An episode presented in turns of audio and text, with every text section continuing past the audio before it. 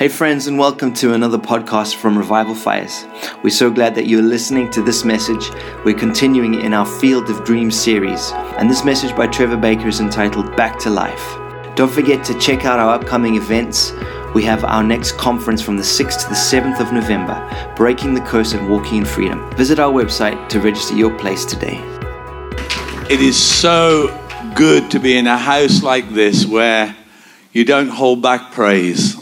And I just sense this morning that we are in a place where God is going to use the church in such a way that we see breakthroughs like we've never seen before. God is awakening His ecclesia, His church that He is building in order that we may stand at the gates of hell and break through, so that the gates of hell do not stand against us. I mentioned on Thursday night, listen, and I can use the two football teams. One of them is the team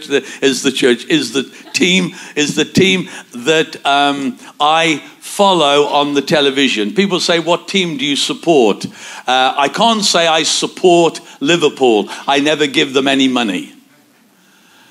You know, and if you were supporting something, you would give them more than just watching them on television. And they were playing Everton yesterday. But just say that the game was at Everton, at Goodison Park. And Liverpool, which is the best team in the whole of the Premier League. I know some of you may doubt that. But this illustration is that if they were to play Everton at Goodison Park, and they turned up at the Emirates Stadium and went onto the pitch to play the game there, they would forfeit the game. It would be given to the team Everton. Why? Because even though they were the best team, they showed up at the wrong stadium. I believe the church has been showing up at the wrong place. And so what has happened, the gates of hell has constantly been pushing and pushing and pushing.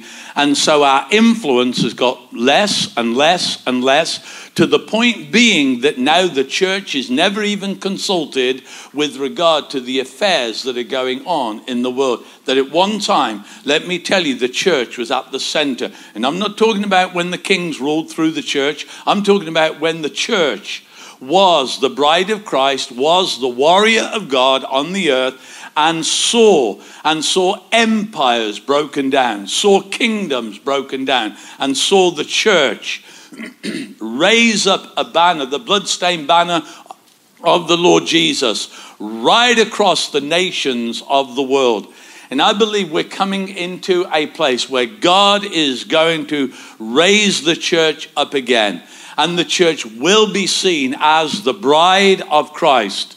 Not in some flimsy garment that she wears, but she will be a bride that is without spot and without blemish. It will not be an outward garment of purity. It will be an inward garment of holiness that the church carries within it, so that it can come into the very throne rooms of heaven and penetrate and break through the gates of hell. Or, as Jesus said, the gates of Hades. Listen to what Jesus said. I will build my church. I believe the church has been built by many things, but Jesus is about to start, or is building his church, his ecclesia. God can do it. If you read the story of Nehemiah, I'm moving on to that now. If you read the story of Nehemiah, everything was in ruins. Listen, when everything was in a place where it couldn't get much worse, God raised up a person, raised up a church, and that church was able to plant a seed. That person was able to plant a plan that men and women came together, families came together, and they began to build, and in 53 days, 53 days, 140 years had been completely wiped out.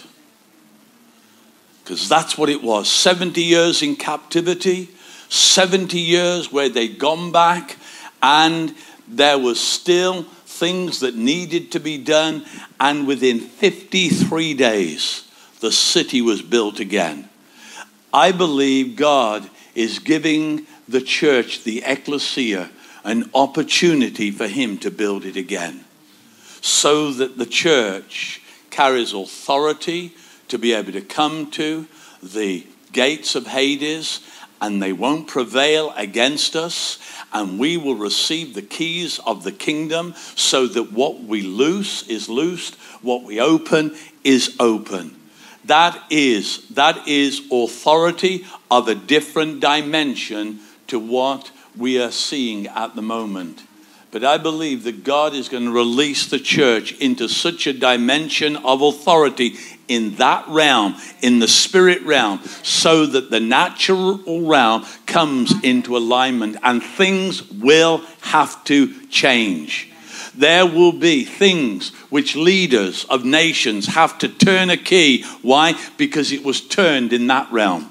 And as it was turned and loosed in that realm, God says, okay, now I'm about to loose it in this realm. We have to start getting out from just looking at the natural realm of how things are. We need to move into the spiritual realm and see that it's principalities, powers, rulers of darkness. Listen, this virus is a dark virus. I don't know where it came from, but let me tell you this. I believe it speaks more of hell than it does of heaven. And wherever it came from, we need to start attacking it. Don't go to China, because that won't do. We need to go to the spirit realm, where that ruling spirit, which wants to see the destruction of mankind. Do you know, in many churches, you know, the last group of people that they've allowed to come together is the church. Don't tell me that this isn't by demonic design. Even in our own country, the last group that was able to come together was the church. You could go out drinking. You could go out partying to a degree. You could go out doing all your shopping, and yet you couldn't come to church. You know, everybody else can talk, and yet we still have to put a muzzle on our face when we come to worship. I'm so grateful that people here still using your voice to give God praise. I am. You know, and that's a choice that you have made. And so as we come to this passage this morning, you know, I've been wrestling with this over the last week, but it's from Nehemiah chapter 4. Listen to what it says.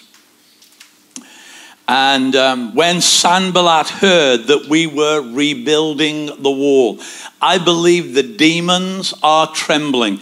You may hear me speaking about demons. That's because they are real. They are not fictitious things that you find in little chronicles of Harry Potter and all the rest of it. These are demonic powers. They're called demons. They're called ruling spirits. They're called spiritual forces of darkness.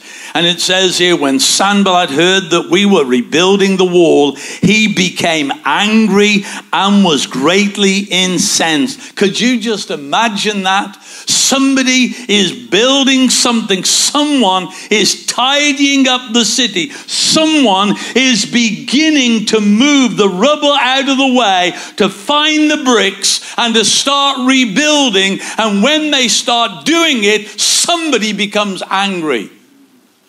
I mean, come on. Doesn't that sound demonic? That here you have a people who are wanting to construct something, and here you have a group of people, three of them, wanting to bring it to nothing and to destroy it. That is the situation that the world finds itself in. You start to step into some new things. You start to construct something. You start to do something in order to be a blessing in people's lives, and people will start challenging you. We've had it here. You know, with all that God has done over the years, you know, there was times when we were breaking in. There were times when we had a building, and we got a building in a matter of a few months of being in this town. people had been laboring here for years and not seen the building that they'd got. And we got it. Do you know what they said? It must be because of demonic influence. Thinking, come on. Then 3 years later, we were able to buy this place. You know what they said? Moneybags Baker. See, what were they doing? They were attacking the natural realm when God was wanting to bless from the spirit realm. And so here, that is demonic. It's curses. We put curses on people's lives that we need to take on. Listen, I want you, if you cannot speak blessing, put a gag upon your gob. You know, you'll remember that. Just gag it. If you can't speak blessing. And I want God to so convict you so that when you go to speak, blessing comes out. And you'll be saying, oh, I've even shocked myself there. You know, but here it was. They became angry. You start breaking in into any area with blessing, and let me tell you, people will start to rise up. We'll look at that in a moment. He was angry and greatly incensed. Do you know that word incensed means? His nostrils started to open wide. Have you seen people like that? Seen people who've got incensed and they're talking to you and it's like they're spitting and they're, you know, scowling their faces. That's what they were like. They weren't just saying, oh, we need to do something about this. They were vengeful with these men. He ridiculed the Jews in the presence of his associates. That's what a Sanballat will do. But God's got a splat for a Sanballat. And it says here, in the presence of his associates and the army of Samaria. There's always people who will back you up. You know, we need to see that. There's always situations that will be backed up by positions of power. And what are these feeble Jews doing? We touched on that last week. Will they restore the wall? Will they offer sacrifices? Will they finish in a day? And this is the phrase. Can they bring the stones back to life from those heaps of rubble burned as they are? Can they bring the stones back to life? Yeah, I believe that your dreams, I believe the dreams that God has for the church, in order for our dreams to come into fruition, in order for them to be completed, let me tell you, our dreams need resurrection power. Hallelujah. The stones needed resurrection power. Can these dead stones live? The answer is absolutely. Can these people accomplish the purposes of God in their generation? Absolutely. We are the people that God has placed here. He made from one man every nation of men, so that they would know the exact time and the right time and the exact places where they should live, so that men might seek him. Do you know the church in the New Testament? It was one of the glorious places for multicultural living. It was made up of such ethnicities. It was made up of all different stratas of society. You could not have a more glorious picture on the earth of what heaven is going to be like. Amen. Come on. Amen. That is the truth. And all of this was taking place. God was doing something. He was building something out of the rubble of broken lives, me and you. And he was causing it to be built up. And as they built it up, this ecclesia, this church of Jesus Christ that he was building had such an influence over nations, over regions. They overcame Temples to pagan gods were found empty, and the church grew and grew and grew. And even kings and queens trembled at the authority that this group of people had. Yes, from all different stratas, the rich, the poor, the intellectual, the wise, the ordinary, the builder, the baker, all of those things meeting together, slave and free, male and female. There was nothing of division in this group of people until what happens? The church starts to get taken hold of by kings and emperors, and then they start to institutionalize it, start to make it something that it was never meant to. And in that, you see, can these bones, can these bricks that are burned, lifeless, can they come back to life? Well, let me tell you, the church is coming back to life. The church that Jesus is building, let me tell you, has never lost its life. Yes, it lost some of its influence, but let me tell you, there has always been on the earth a remnant. God can do with a remnant what he can't do with the whole, but the remnant makes way for the whole to come into all that God has for it. Are you with me this morning? And so here, see, your dreams, I believe the church needs and requires resurrection power. You see, as you see, when you start to construct things, let me tell you, the enemy will come and confront.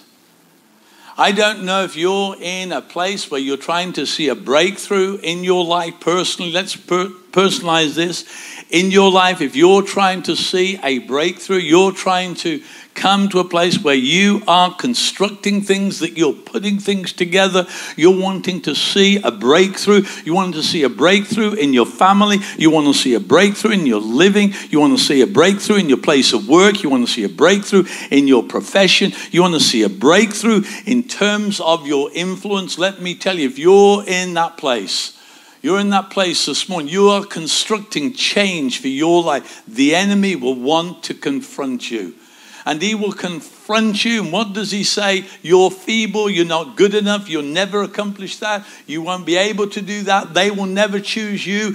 Whatever you do, your CV is not good enough. All of these things. Let me tell you, you need resurrection power. You need to see that God created you in the way that he did, filled you with every gift, every grace that he's put upon your life, so that you would know the right time and the exact place where he's put you, so that you could seek his presence and bring his presence into that realm that he's made you ruler over. Everyone here, let me tell you, you have rulership over an area of your lives. Wherever it is that you've got an influence, God wants you to rule. That is not to say to downtrod other people. It is to rule. It is to see what's going on. And it's to, as you see going on, to go to the throne of grace. Listen, it isn't some fictional place. Let us come boldly to the throne of grace that we may obtain mercy and find grace to help us in a time of need. If you're in a situation where God has placed you and there is a need, let me tell you, don't be critical of the situation. Become an intercessor at the throne of grace so that you receive what is required in this realm from that realm, because the spirit rules over the natural, not the other way round. And so here this morning, can these stones, can they bring the stones back to life? Well, I don't know whether we can, but I know somebody that can. I know a God who can bring life out of death. I know a God, it says, that once we who were once dead in our trespasses and sins, he made alive. Not me, not you, he made alive. And if you know the Lord Jesus Christ, in this room, if you're watching online, you know the Lord Jesus Christ. You have received a supernatural empowering in your life that what man could not do, God was able to do. He was able to make you alive again. Your spirit that was dead, your spirit that had no life in it, he just breathed into it and you became a living being again. You began to communicate with the God in heaven. Never been able to do that before. Yes, you could have said, oh God, help me, as we looked last week. But when you come to that place where you're made alive, Jesus becomes real to you. He is the very presence of God the Father making himself known to you. And so here, when you start to construct, the enemy will confront. When you want to complete, the enemy will compete. Listen, it says when they got to half the wall, that's when the activity began to increase.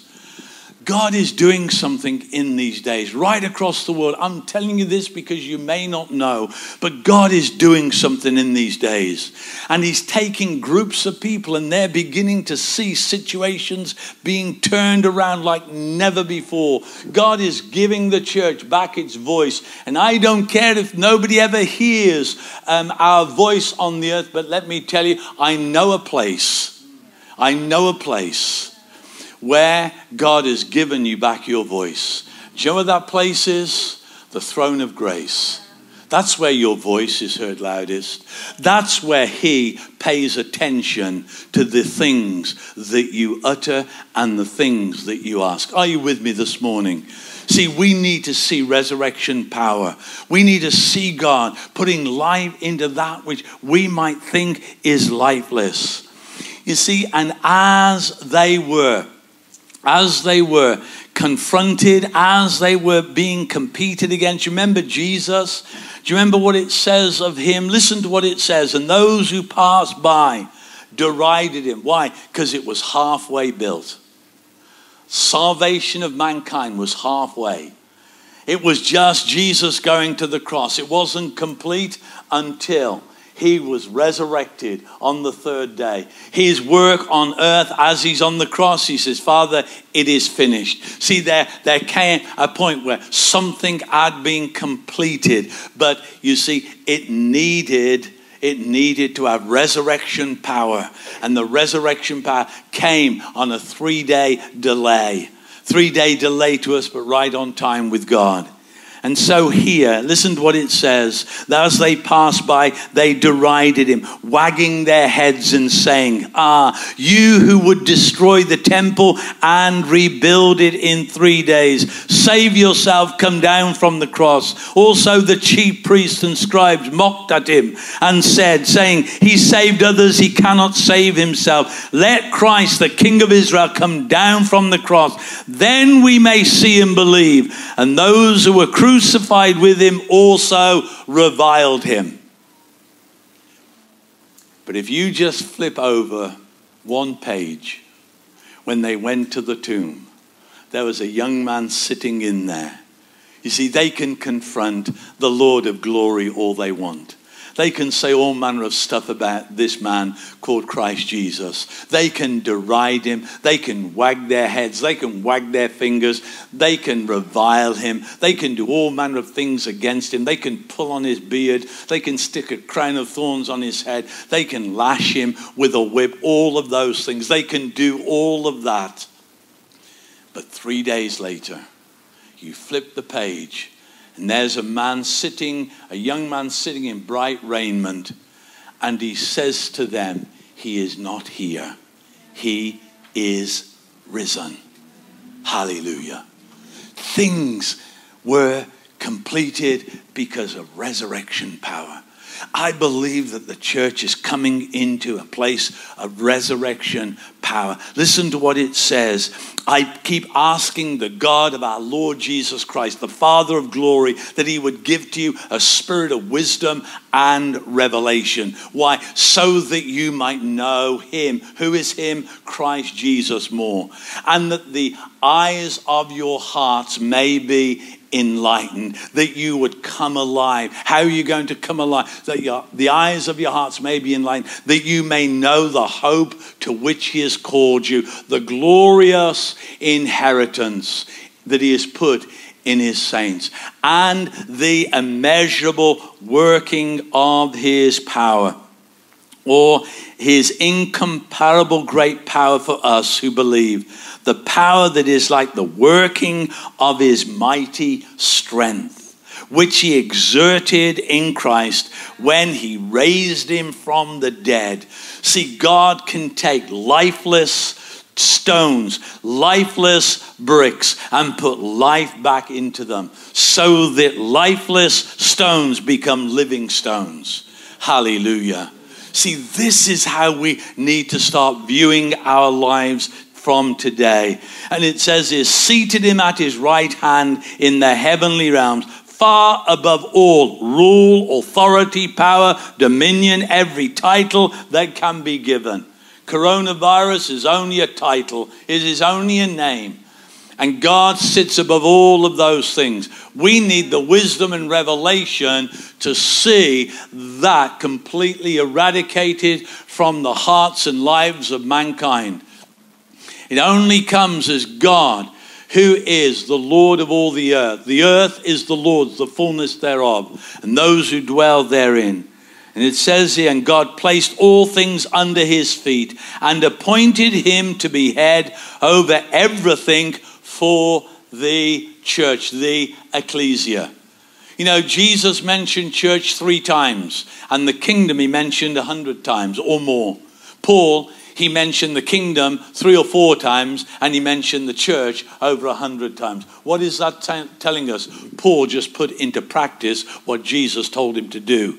He had the keys of the kingdom, and as he used the keys of the kingdom, he saw the church of Jesus Christ built up. He didn't have a church planting program. He just saw the kingdoms of this world becoming the kingdoms of our God and his Christ. Listen, you need to put that into effect in your own personal lives. Listen, when they were confronted. Listen to this that I wrote as I was preparing this morning. When you start to intercede, God begins to intervene. You see, we haven't got a God who does not want to intervene. He is not the deist God or the deist God who set everything up, took a leave and said, okay, guys, get on with it. I'm leaving it all to you. He's a God who can intervene. How does he intervene? Angels, miracles, signs, wonders. He intervenes by that supernatural breaking in of the kingdom of heaven. That's how he intervenes. And so here for us this morning, if you're looking for breakthrough, be prepared for God's intervention. You see, they didn't go on about Sanballat and all the rest of it. They went to God and interceded. That was the key. When you're wanting to complete something and the enemy wants to compete with you, don't take him on. Go to the Lord in prayer. You know, come to that place. Begin to intercede. When you're wanting to construct something and the enemy wants to confront you, what does he do? Hear us, O God. We are despised. Turn their insults back on their own heads. Give them over as plunder in a land of captivity. Do not cover up their guilt or blot out their sins from our sight. For they have thrown insults in the face of the builders. Listen, again, we need to start praying prayers like that. Not against people, not against flesh and blood. We need to start praying prayers like that against demonic powers. We need to start looking at them and backing off from them. We need to come and say, God, just like they have put us into captivity, now we want you to muzzle them. That's what Jesus said. That's what Jesus said to the demons when they started to shout out. Do you remember the legion? And Jesus, when he started to cry, we know who you are, Jesus. Have you come here to destroy us? And Jesus said, shut up. Do you know what that word shut up means? Be muzzled. Be muzzled. And then he said to the demon, now come out. And he didn't enter into conversation with them. He just told a legion of them to leave. See, we need to get back the place of authority that God has given to us. Do you understand? We really do. We need to come against the gates of Hades and no longer lose by default, playing a game, but we're in the wrong stadium. Do you understand? And so therefore we will never win. We may have the best worship, we may be able to pray the best prayers, but let me tell you, if you're not in the right arena, you won't win ever. Yeah. And listen, if you even enter into the right stadium with the best team and is all you do is play a defensive game that you don't get out of your penalty area, let me tell you, you will never win. The best you can do is draw. Because you will never go onto the attack. We need to be a church that knows how to do warfare. You know, we wrestle not. Stand therefore in the mighty strength of God and put on the whole armor of God that you may be able to stand. And having done all, to stand. Having your loins girt about. Having the breastplate of righteousness, having the helmet of salvation, having your feet shod with the preparation of the gospel of peace, having the sword of the Spirit, which is the word of God, and having the shield of faith that is able to quench every fiery dart of the enemy. That's what Paul said in the church at Ephesus. And let me tell you, Ephesus is a picture of a church that knows how to rule and reign in a whole region. When Paul went there, there were 12 disciples within a matter of a few years. When I say a few years, 3 years, there was over 50,000 people that had owned the name of Jesus in that one city of nearly 500,000 people. Listen, that is the church planting of the kingdom. How did he do it? Well, let me tell you, it wasn't through an institutional church, but it was through this vibrant, organic church that was beginning to rise up, that in every place where they went, they ruled and they reigned. So where there were 2 or 3 believers together in their places of work, when they were seeing God beginning to work, is they didn't start becoming critical. They didn't start to criticize everything that was going on that they didn't like, whether it was the meals in the canteen or whether it was the coffee machine that were getting the coffee out of, because I know that's the type of stupid stuff we do. The photocopy that needs changing, the ink that needs changing, nobody changes the ink. And so we just go on about stupid stuff like that. Instead of saying, what is God wanting to do in our place of work? Let's come to a place where we begin to agree together and begin, as we begin to agree together, let's ask God to break into this place so that the place where we work, people recognize that there is something different about where we work because we are here. We need a revolution in our thinking. And so here, you know, what are you doing? That's what they said. What are these crazy people doing? You know, God will often ask us the question, what are you doing? You know, he asked Moses, what have you got in your hand? Let me ask you this morning, with all that God has put in your heart to do, what have you got in your hand? See, God always gives us something in order to begin something with. He never leaves us destitute. There is always something that he has given to us that is tried and tested that he wants us to use. And he wants it to be put into his hand. He said to Moses in chapter 4 of Exodus, what do you have in your hand? And listen, it wasn't because God didn't know what Moses was holding, but he needed Moses to realize what he had was sufficient when it was surrendered to God. He said, what have you got in your hand? He said, a rod. He says, well, throw it down. As he threw it down, it became a serpent.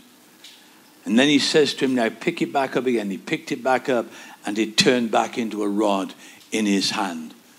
What was he saying? Moses, you have enough to confront the powers of darkness. You have enough to come against the serpents of this domain, of this territory with this rod. And listen, you will see it turn into things and you will see it change back into the authority that I give to you. Listen, what have you got in your hand? Let me ask you that. God says you have something that he's given to you so that you can begin to build that which he has given you to build. Every one of us here should have a dream. Every one of us here should have something that we are seeking to construct. And the thing is this, as a church, I believe the most wonderful thing is that every one of us here, if we could put all of our collective gifts together, we would have more than we ever realized at seeing God fulfilling a great purpose for this region and for the nations. See, what have we got in your hand? Do you remember? See the questions that were asked. Remember with Elisha, with the Shunammite woman, and he says to her, what have you got? What have you got in your house? And she says, I've got nothing at all but this little bit of oil. That's enough. You see, so often we despise the small things. Why? Because people tell us that smallness never works. When Sharon and I were setting up the drug rehabilitation centre in Telford in Shropshire, listen, when we finished that work there, we had a 28-bed residential centre. We had 17 full-time workers. We had 3 move-on houses with another 3 workers attached to them. We had a 40-place day centre in Birmingham with another 6 full-time workers there. You see, you look at that and you think something of substance. When we started it, we had a 4-bedroom, 1, 2, 3, 4. We had a 4-bedroom house which we could have 4 people stay with us, and we just took them through basically a Christian lifestyle. We didn't have a program. We just asked them to come and live with us because we believed that that was enough.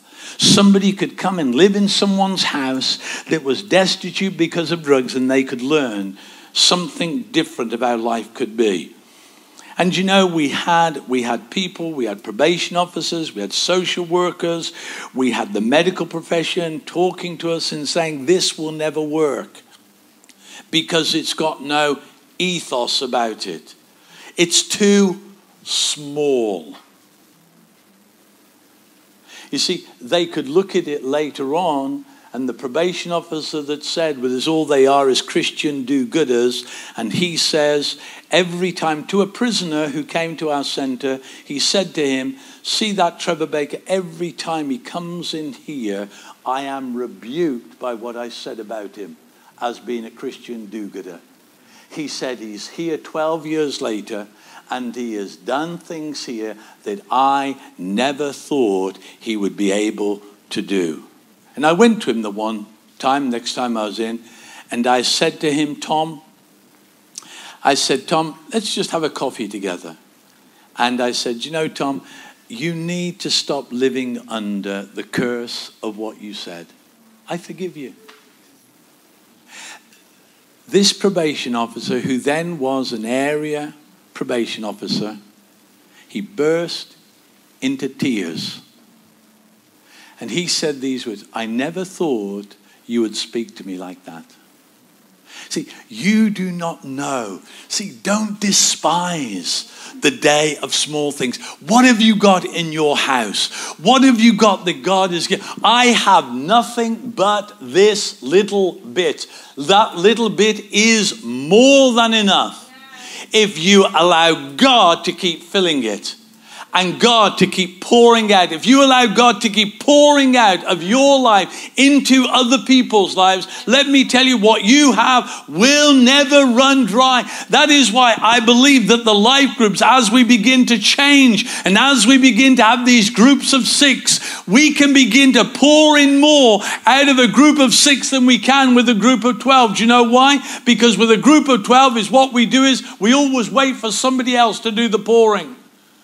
But when you become a group of six or even a group of three, and we said that right at the beginning, you can have a group if you've just got yourself, your spouse, and one other person. Why? Because we can pour in. There has to, you can't depend on other people. You can't depend on me. You can't depend on Ryan. You can't depend on Sharon. You can't depend on Gary, Hannah, and I could keep going on. You have to then pour in and pour out what you have into other people's lives.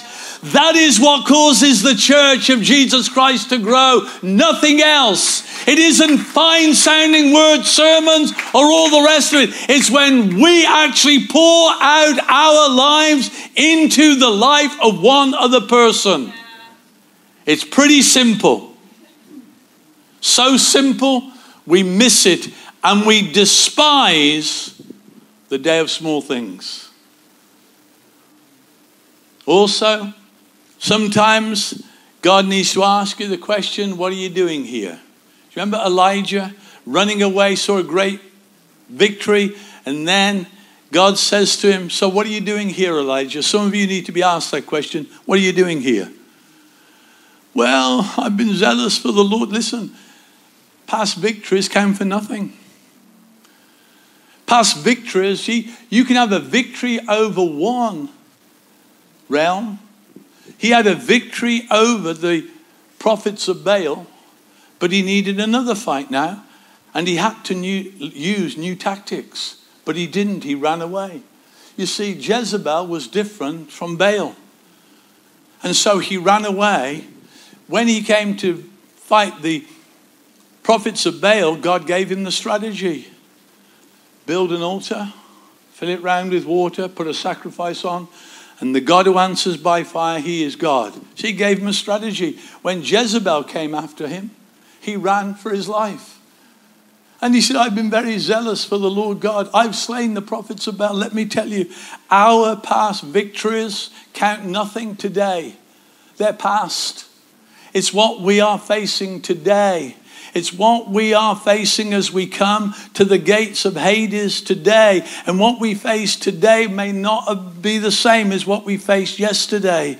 So we need new strategies. We need new wisdom. We need new revelation. That is why Paul says, I continue to pray for you that God would give you a spirit of wisdom and revelation so that you might know him more. And so here, what are you doing here? What are you doing in the place that you're at? Are you running from something? Or are you going to become one that stands and allows God to recommission you? And in that recommissioning, what God says is now, go back. Go back and start raising up the next generation. Some of us here, that's what we need to do. Now, there's many of us here over 50 years of age. Listen, your time is not over. Your time is not over. This is the time when you need to start seeking out those who you're going to pour into. Forget about what you're going to accomplish. Start to raise up the next generation. God says, go back, and I want you to anoint Jehu king. And I want you to anoint Elisha to be prophet in your place. And that's what he spent the rest of his life doing. Well, he never got to anoint the king, but let me tell you, he had so poured into Elisha and so poured into Elisha that when Elisha came into the presence of Jehu, he completed the work that God had given to Elijah. That's how it should be, church. I believe that God is raising up a people here. So listen, if you're 50 or over, I put myself in that bracket. Our work is just starting. And listen, what we're going to do is different from what we've done. The battle that we're now facing is going to be different from the one that we overcame. And so I want to put that challenge out to you. Go back to God and say, God, I'm here. Now put a fresh commission on me. If you're under 50, you need to be standing there saying, God, whatever it is, I'm ready. You know? Become like the YWAMers of 20 years ago. Again, you see, they're not like that today. YWAMers, that says, well, it's what you do is you aim, fire. Just explain what YWAMers is. Youth with a mission. And so this, they had this thing, you know, when you're firing at a target, you get the target, you look, you aim, and then you fire. They had the motto, fire, look, take aim, and then find a target, you know? And we need to have that sense of zeal again. Listen, if you're a young person, this isn't time for you to be sitting in your bed watching. If you're watching, if you're 20 and under and over, up to 50, you should not be in bed watching me this morning because you're tired. You know, you need a good mama and papa who will lift that bed into stand to attention so that you're ready in the position that you need to be in. Because I believe God is going to so activate his church. We're going to see such change taking place. Don't ask me what change. I just know change is on the way. Don't ask me how we're going to do it because you're going to do it. So you need to be asking God, really asking God. I'm not playing around. You know, you need to be asking God, God, what is it that you have commissioned me for? And what is it that I've been called to do right now? What are the battles that I need to be stepping into?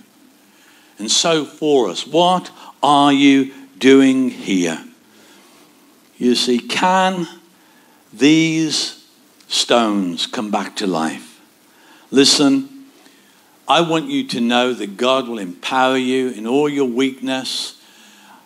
When I am weak, then I know that he is strong. I can do all things through Christ who empowers me, strengthens me. See, if the bricks are going to come back to life, dead stones become living stones built into a spiritual habitation for the Spirit of God to come down. Don't we all long for that? Don't you long for that? Where the Spirit of God comes down amongst a group of people, and what happens? The atmosphere changes. Like this morning, the atmosphere changed. There was a fragrance that was released. And I believe there's a fragrance of God is wanting to release on us this morning, a fragrance of life. And so here, I can do all things through Christ. The same power that God exerted when he raised Jesus from the dead now dwells in you. God has given to you resurrection power. You know, do you feel that? Or is it just another day? You know, sense the very presence of Jesus. Allow him to speak to you. Can these bones, can these bricks be brought back to life from those heaps of rubble?